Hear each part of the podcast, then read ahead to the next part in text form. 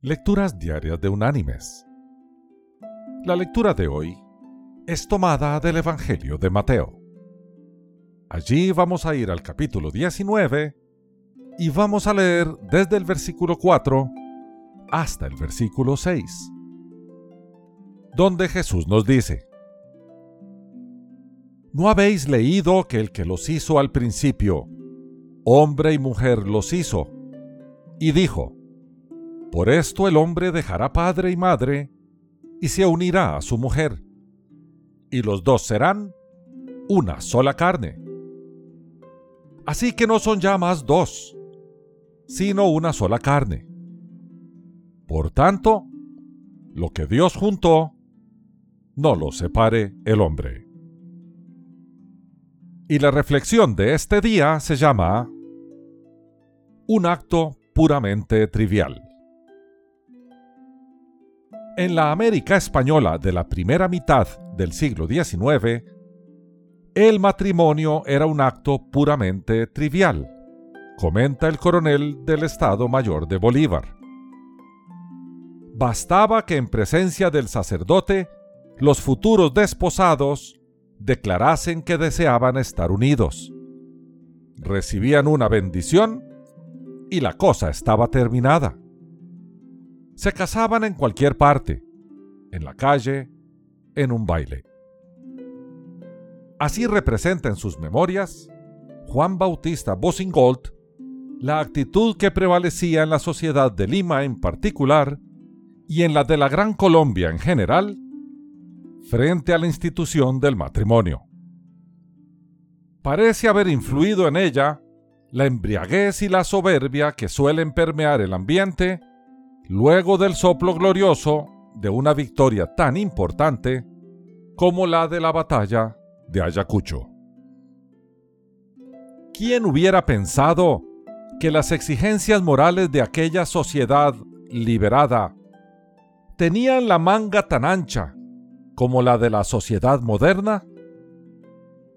Las diferencias entre las dos se limitan a aplicaciones específicas que no son fundamentales, como la tendencia actual a reemplazar en los votos matrimoniales la cláusula tradicional hasta que la muerte nos separe con hasta que ya no sintamos amor el uno por el otro. La verdad es que da lo mismo que se trivialice la ceremonia de bodas en sí o que se le reste importancia a los votos. La sociedad de entonces cambió la forma, mientras que la de ahora la fórmula, obteniendo al fin y al cabo el mismo resultado. Así que en vez de lamentarnos de que las cosas van de mal en peor, deberíamos reconocer lo atinado que es el refrán que dice, no hay nada nuevo bajo el sol. Mis queridos hermanos y amigos, de lo que sí deberíamos lamentarnos es que mientras la humanidad avanza en el conocimiento, se queda estancada en la moral.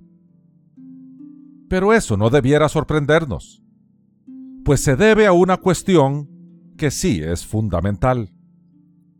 Todos hemos heredado de nuestros primeros padres una naturaleza pecaminosa que procura satisfacer sus propios deseos egoístas. Esa naturaleza impide que disfrutemos de los más exquisitos deleites que Dios nos ha preparado. Nos hace pensar que el matrimonio que Él instituyó tiene el propósito de someternos a los deseos de otra persona. Y esto porque no comprende que Dios diseñó la relación conyugal con el fin de que tuviéramos con quien compartir el incomparable placer de la intimidad física, emotiva y espiritual. ¿Por qué no contribuimos a levantar la moral de nuestra sociedad? En lugar de reducir el matrimonio a un acto trivial o a permitir que los jóvenes convivan sin casarse, hagamos nuevos votos en un lugar solemne en presencia de Dios y teniendo como testigos a familiares y amigos que genuinamente desean nuestro bien. Esta comunidad que nos ama y ese Dios que nos une mantendrán el matrimonio entre verdaderos creyentes en una senda de justicia y de amor mutuo. Ese, mis queridos hermanos y amigos, es el matrimonio bíblico. Ese es uno que Dios unió y que no hay ser humano que lo pueda separar. Que Dios te bendiga.